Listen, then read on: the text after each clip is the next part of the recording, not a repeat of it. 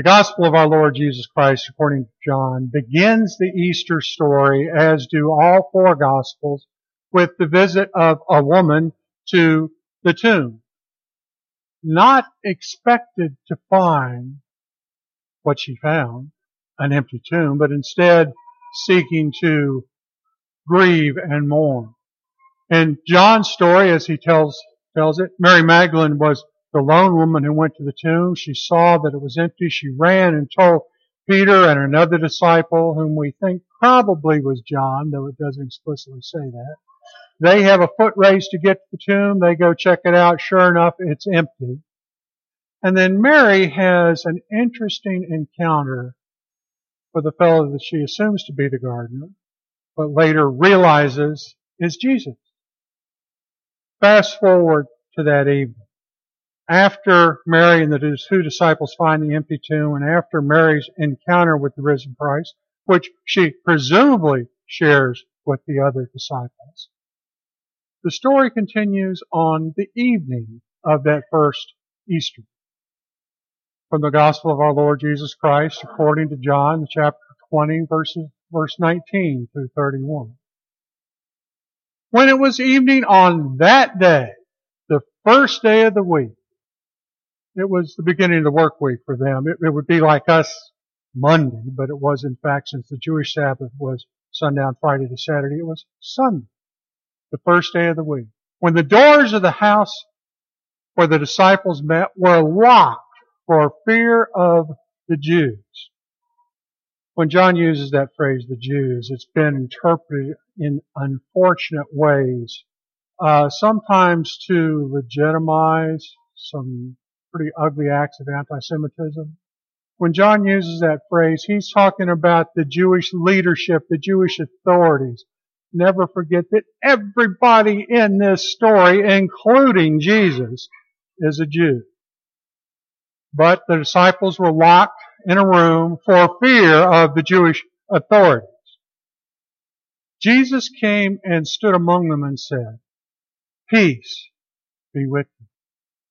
After he said this, he showed them his hands and his side. Then the disciples rejoiced when they saw the Lord. Jesus said to them again, Peace be with you. As the Father has sent me, so I send you. When he had said this, he breathed on them and said to them, receive the Holy Spirit. If you forgive the sins of any, they are forgiven. If you retain the sins of any, they are retained. But Thomas, who was called the twin, one of the twelve, was not with them when Jesus came. So the other disciples told him, We have seen the Lord. But he said to them, Unless I see the mark of the nails in his hands, and put my finger in the mark of the nails, and my hand in his side, I will not believe. A week later, his disciples were again in the house, and Thomas was with them. Although the doors were shut, Jesus came and stood among them and said, Peace be with you. Then he said to Thomas, Put your finger here and see my hands. Reach out your hand and put it in my side. Do not doubt, but believe.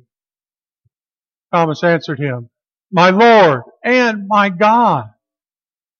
Jesus said to him, If you believe because you've seen me, blessed are those who have not seen and yet have come to believe. Now Jesus did many other signs in the presence of his disciples, which are not written in this book.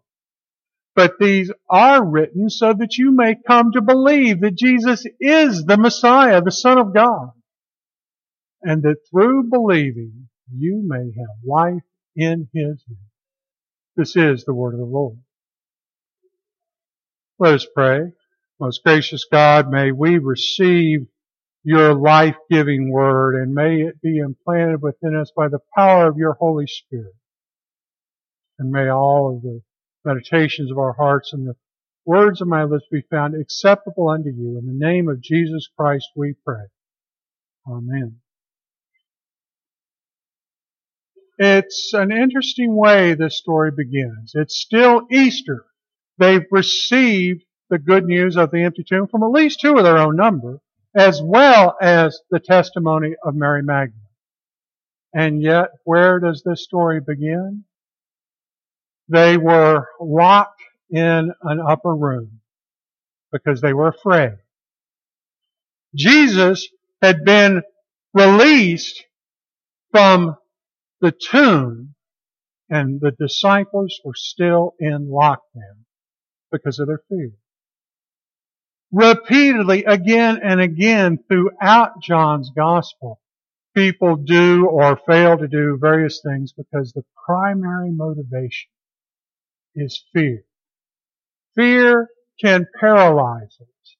Fear has profound effects on us and upon our behavior. William Willimon, who was a now retired bishop of our church, who was uh, for years and years the dean of the chapel at Duke University, tells a story about earlier in his career, prior to his academic career, when he was still a pastor of local churches, he was appointed to a church that, in his judgment, was just paralyzed with fear. They were afraid because they were dying. Their heyday was many years in the past when, at least as they remembered it, the sanctuary was full and the youth program was active and the Sunday schools were full of kids and the know, they had plenty of money for the budget and plenty of volunteers for the programs. Those days were long gone. And when people asked him, where's your church?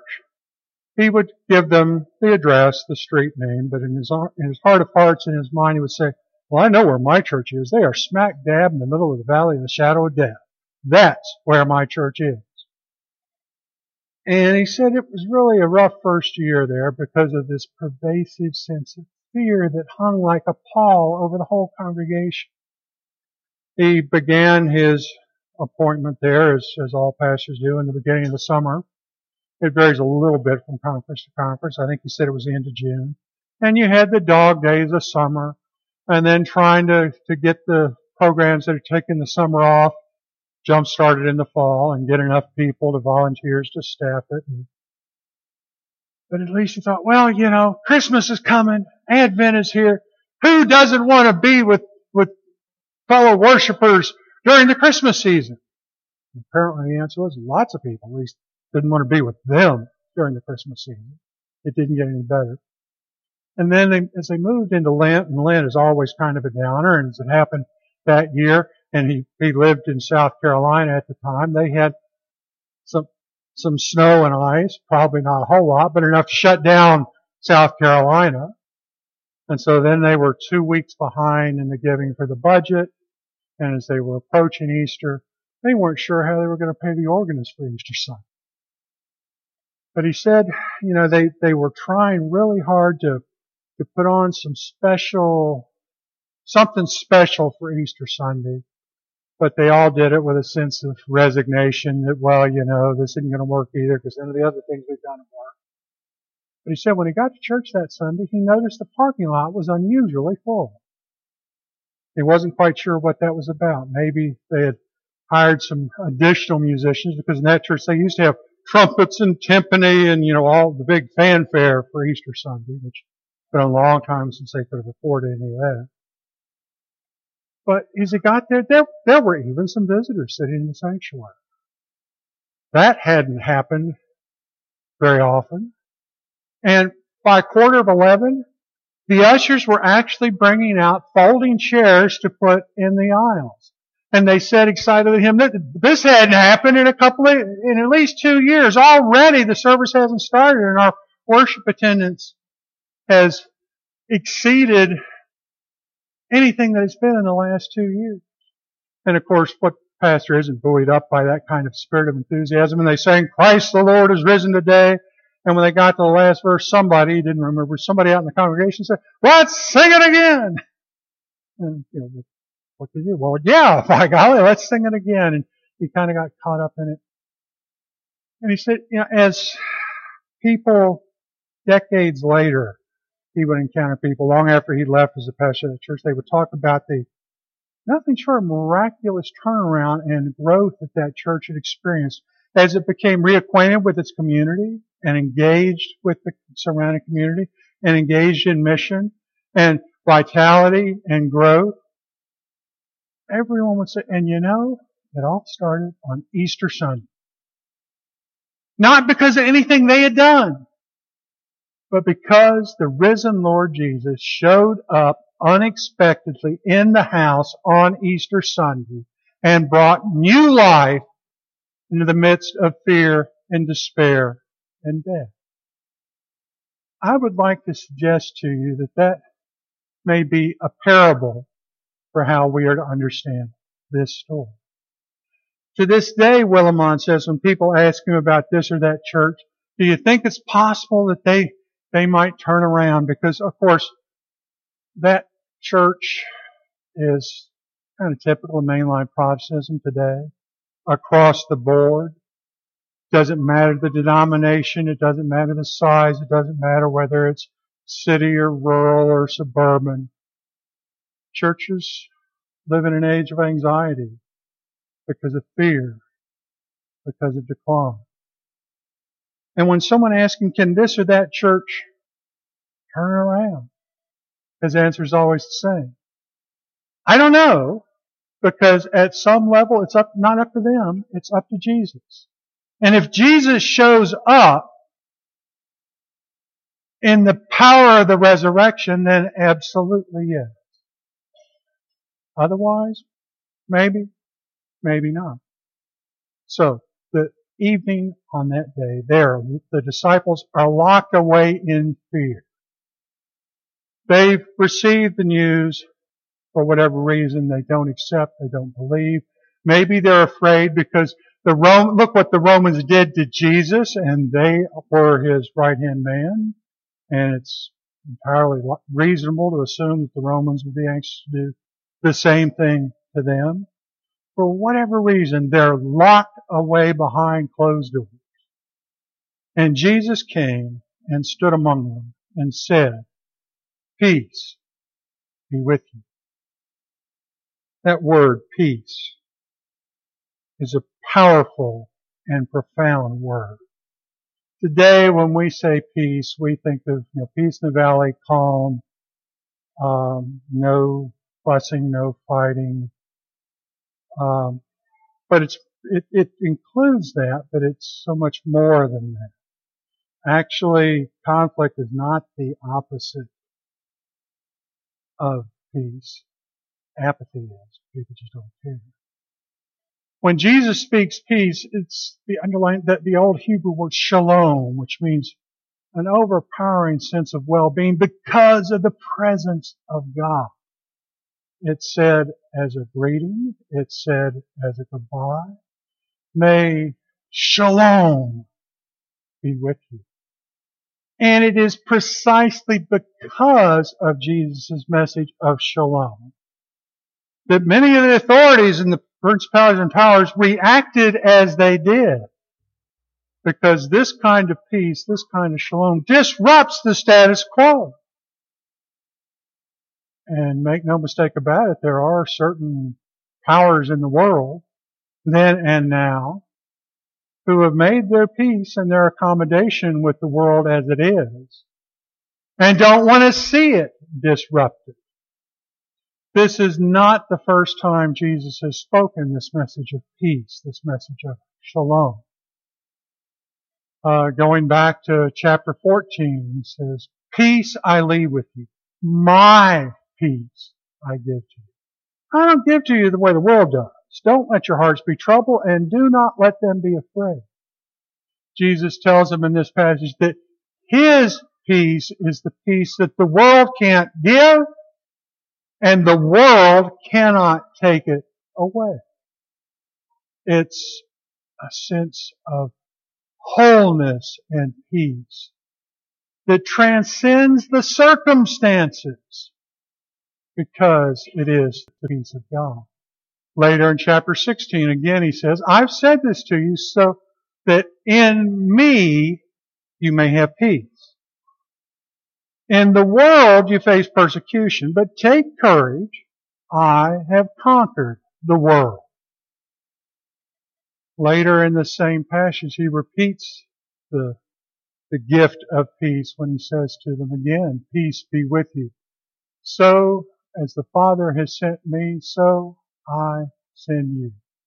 By this time of the Easter story, Jesus has already said more than 60 times in John's Gospel that God has sent him.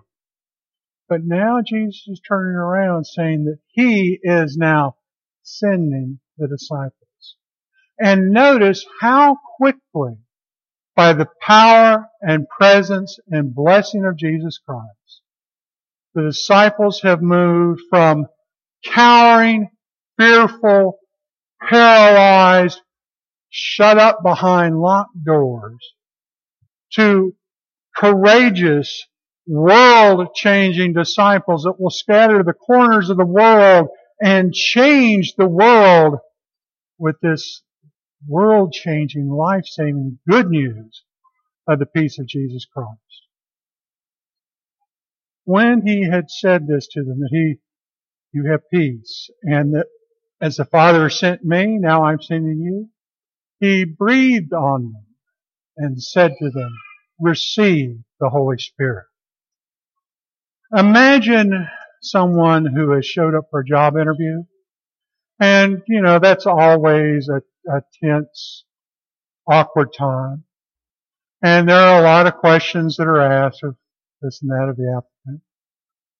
And at the end of the interview process, the applicant is told, hey, you've got the job. But oh, by the way, it's not the job you were applying for. It's the one two steps higher on the organizational chart where you're going to be in charge of the whole department and you're going to have a huge budget and you're going to have staff and you're going to do things that you've never done before. And the person that's applied for the job is saying, humming, humming, humming, I, I don't know how to do any of that. I don't, I can't do that. And the, the people on the interview team try and reassure the candidate, it's okay. We will give you all of the resources you need. The staff, the training, etc. that will enable you to do these things that right now you can't do. That's pretty much the situation that the disciples are in. Jesus tells them, receive the Holy Spirit. He, he tells them that you are now to be sent just as I have been sent. Jesus, we can't do that. Yes, you can because here is the empowerment that makes it possible. Here is the Holy Spirit. And He breathed on. This is John's version of Pentecost. And the language John uses is significant. John's gospel echoes a lot of Old Testament stories, especially the creation stories in Genesis. That beautiful prologue that begins John's gospel. In the beginning was the Word, and the Word was with God, and the Word was God, and through Him everything was made. Does that ring any bells? Remind you of anything?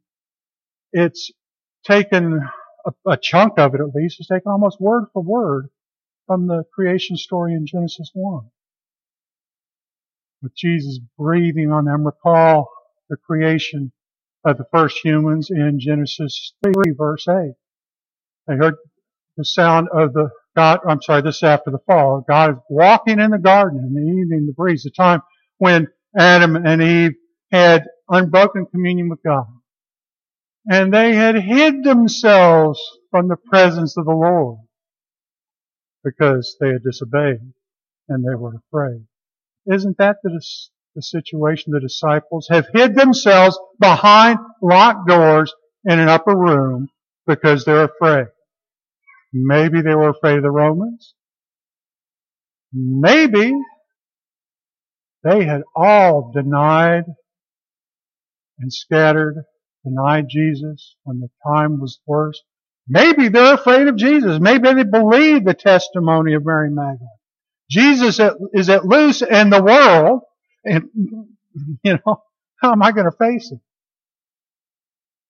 But then the breathing on them goes back earlier in the creation story to chapter 2.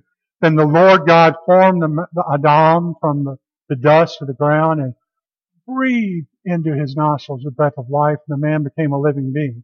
In Hebrew, the language the Old Testament is written in, and Greek, the language that the New Testament is written in, the same word means breath and wind and spirit. It's only because of context that it's translated as one or the other of those three things. God created the first human out of the mud man out of the dirt and breathed wind spirited the breath wind spirit into the mud man so that he became a living being. For during the time of the exile, when Israel has, as a nation, it has died, the, the temple has been destroyed, Jerusalem is in ruins, most of the people have been carried away into captivity in Babylon. And many of you will remember that, that strange vision that Ezekiel has. Look around at this valley of dry bones. There's nothing to be seen but skeletons, and not even skeletons, the bones aren't even connected together. Just dry bones laying on the ground. And Ezekiel 37, 9, he saw then he, the Lord, said to me, prophesy to the breath, wind, spirit. Prophesy, mortal. Say to the breath, wind, spirit.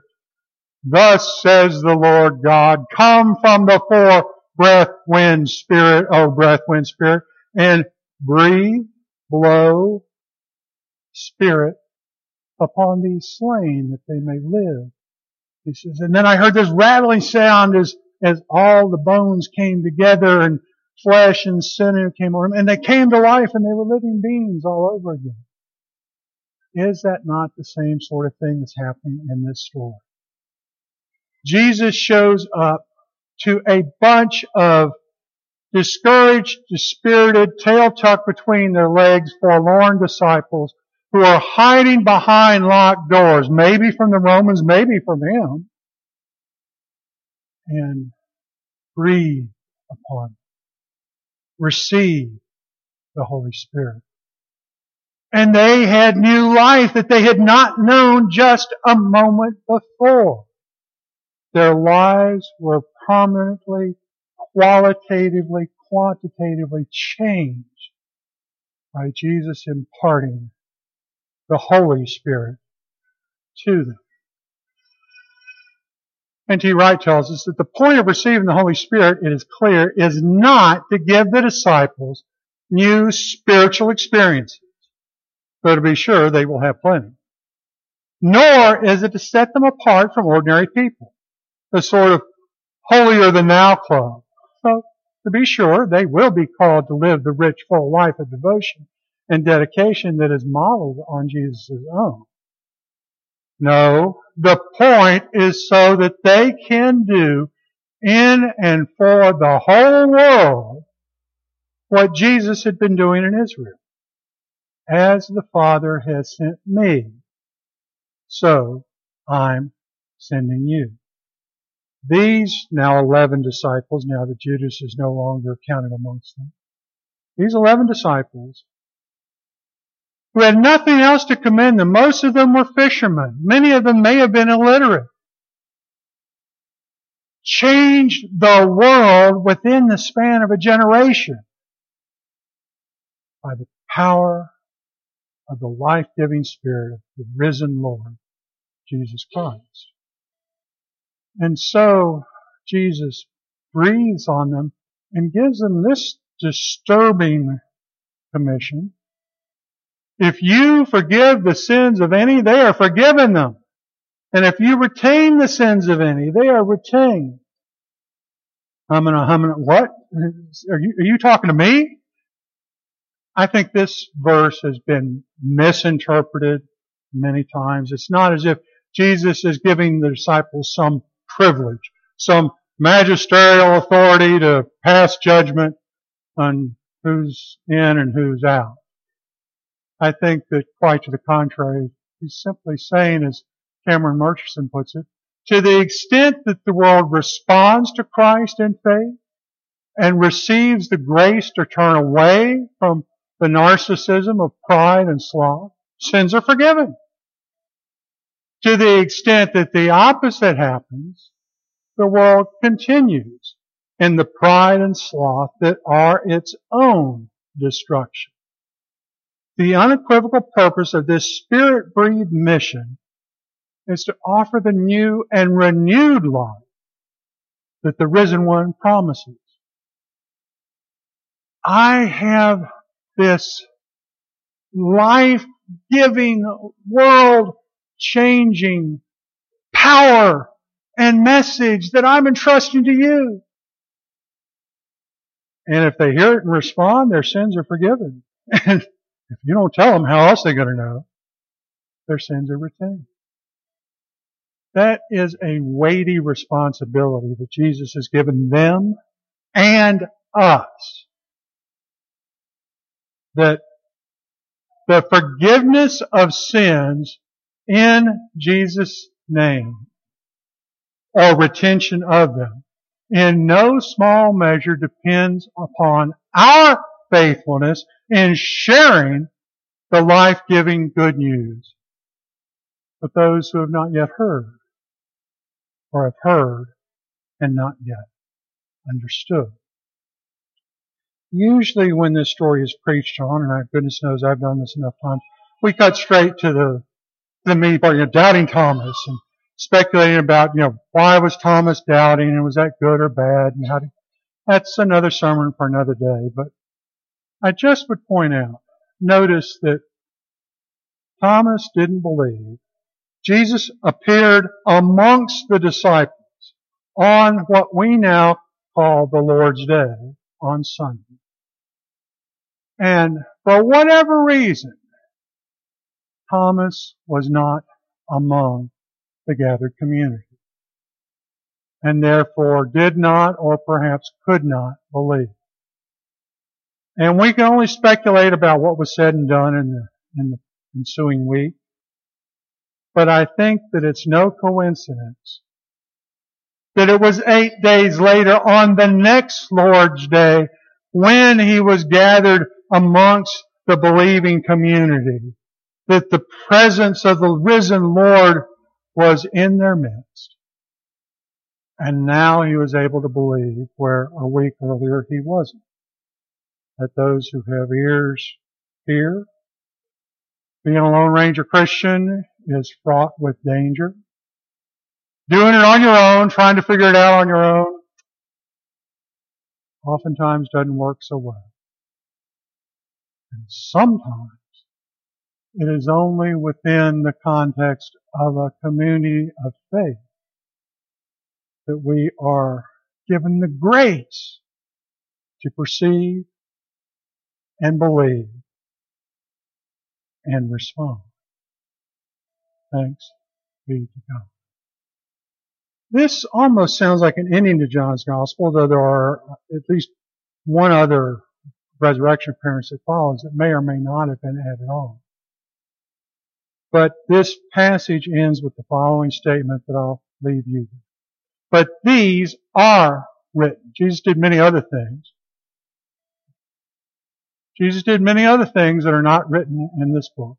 But these are written so that you may come to believe that Jesus is the Messiah, the Son of God, and that through believing you may have life in His name. Thanks be to God.